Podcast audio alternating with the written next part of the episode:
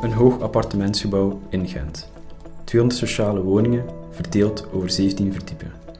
Cités in Duchten.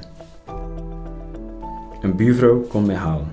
Er woont iemand nieuw op haar verdiep, maar ze kan er niet mee communiceren, want zelf kan ze geen Engels. In de inkomhal ratelen de parafoons wartaal. De buurvrouw opent een deur en duwt op de knop van de lift. Na een poosje wachten, ik was al wellicht twee keer met de trap naar boven gelopen, een doffe klap en de deur van de lift kan open. Met drie staan we in de minuscule lift. We passeren tien verdiepen beton. Letterlijk, want pas vanaf de tiende verdieping kan de lift weer open. De lichten knipperen in de palier. Eén deur staat open. Samen met de buurvrouw wandel ik het appartement in. Het appartement is leeg op één stoel na. Op de stoel zit een imposante vrouw met tranen in haar ogen. Met horten en stoten komt er een verhaal. Ze is hier via versnelde toewijs terechtgekomen.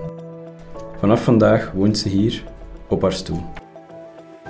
Ik beloof haar te kijken wat ik kan doen voor haar. Maar haar buurvrouw is sneller dan mij. Ze loopt bij de buren langs om te horen wie wat kan missen.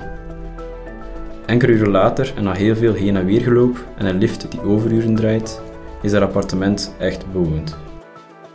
Er staat een tafel, vier stoelen, een zetel, een bed, een tv, een muziekinstallatie die nu klinkt en een bak bier. Het appartement staat vol met buren die ze uitnodigden om een pintje te komen drinken. Wat een entree.